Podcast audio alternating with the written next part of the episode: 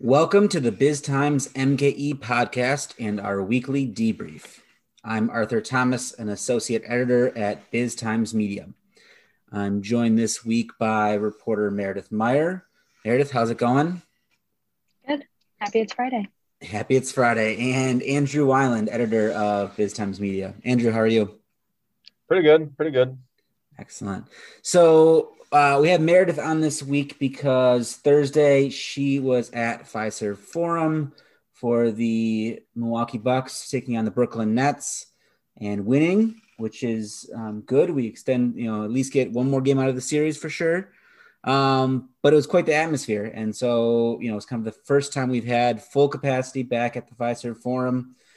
Big exciting game, um, and so I wanted to talk to Meredith about kind of the atmosphere in in the building. Um, what was it like? What it what was the the feeling of being in Fiserv Forum for a packed playoff game after a year of or a year plus of not having events like that? I would say it was electric.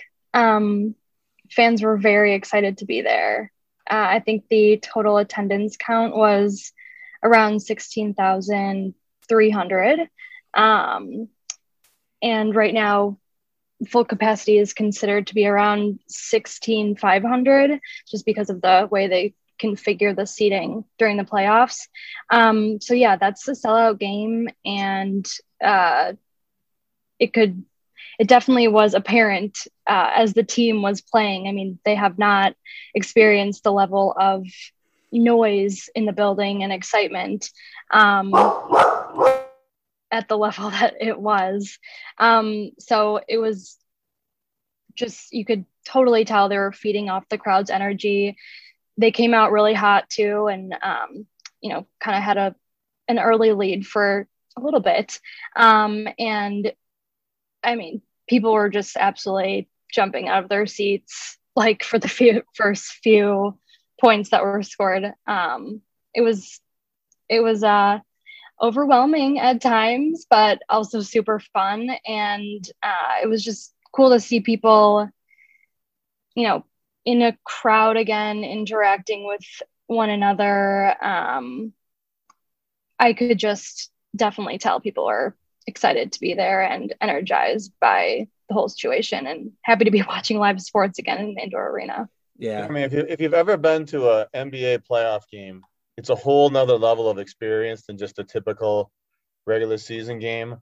But I have to believe, you know, I wasn't there. You were you were there last night. I was watching on TV, but I just gotta believe the, you know, the, there's the playoff excitement combined with the we haven't been to a sold out thing event in so long that just made it even more exciting for everybody.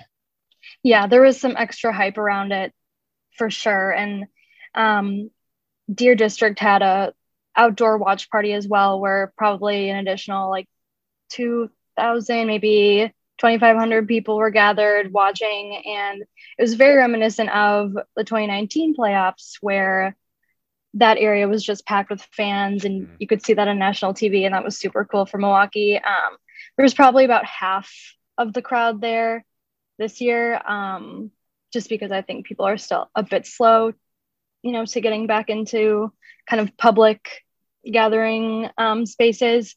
Um, but even that environment out there, um, when I ventured out there for a little while, was very energized and um, people were just having fun. They're drinking, eating, enjoying the nice weather. It was like, you know, 75, 80 degrees and a uh, beautiful night. So it was, it's a quintessential Milwaukee night, I guess, with you know the the special element of having the Bucks in round two of the playoffs.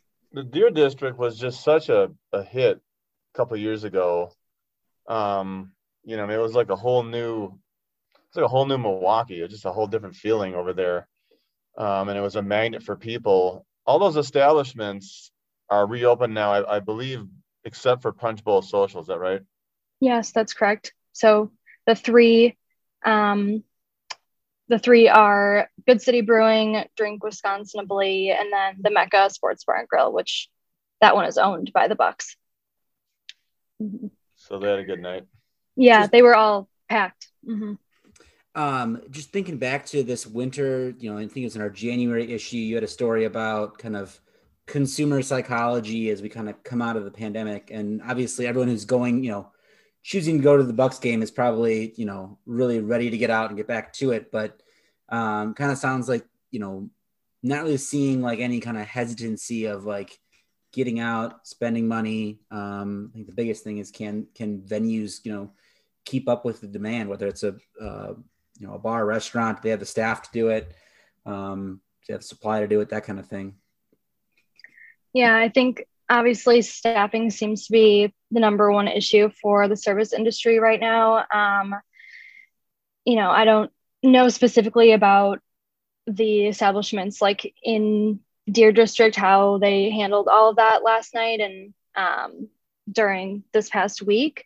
Um, but yeah, it'll it's obviously a very good thing that crowds are now coming back because that's that was the big problem for all of those establishments down there that the bucks were not bringing people into Fiserv Forum because they weren't um, playing with fans so now we have the people but it's yeah it's going to be the challenge of uh, operating at that high level capacity especially as um, concerts begin to return to the area um, at Fiserv Forum, eventually Summerfest. Um, so we'll have to see. Uh, I guess it's a matter of time. And yeah. Yep. So let's shift gears a little bit, Andrew. Um, a couple of items coming from Madison this week. The uh, the state legislature, the budget writing committee, working on the state budget. Um, so good news for the Milwaukee Public Museum. They their funding for their um, new location, about $40 million worth, um, was kind of passed. It's not the final budget, but it was, you know, included in the, the latest version. Uh, but bad news for the near west side of Milwaukee, um, where funding for new state office building that was going to go over there um, wasn't included. So, what do you make of this? Um, some good news, some bad news for some major projects in Milwaukee. Yeah, um, some pretty pretty big deals for Milwaukee in terms of these, you know, this the state funding of these projects.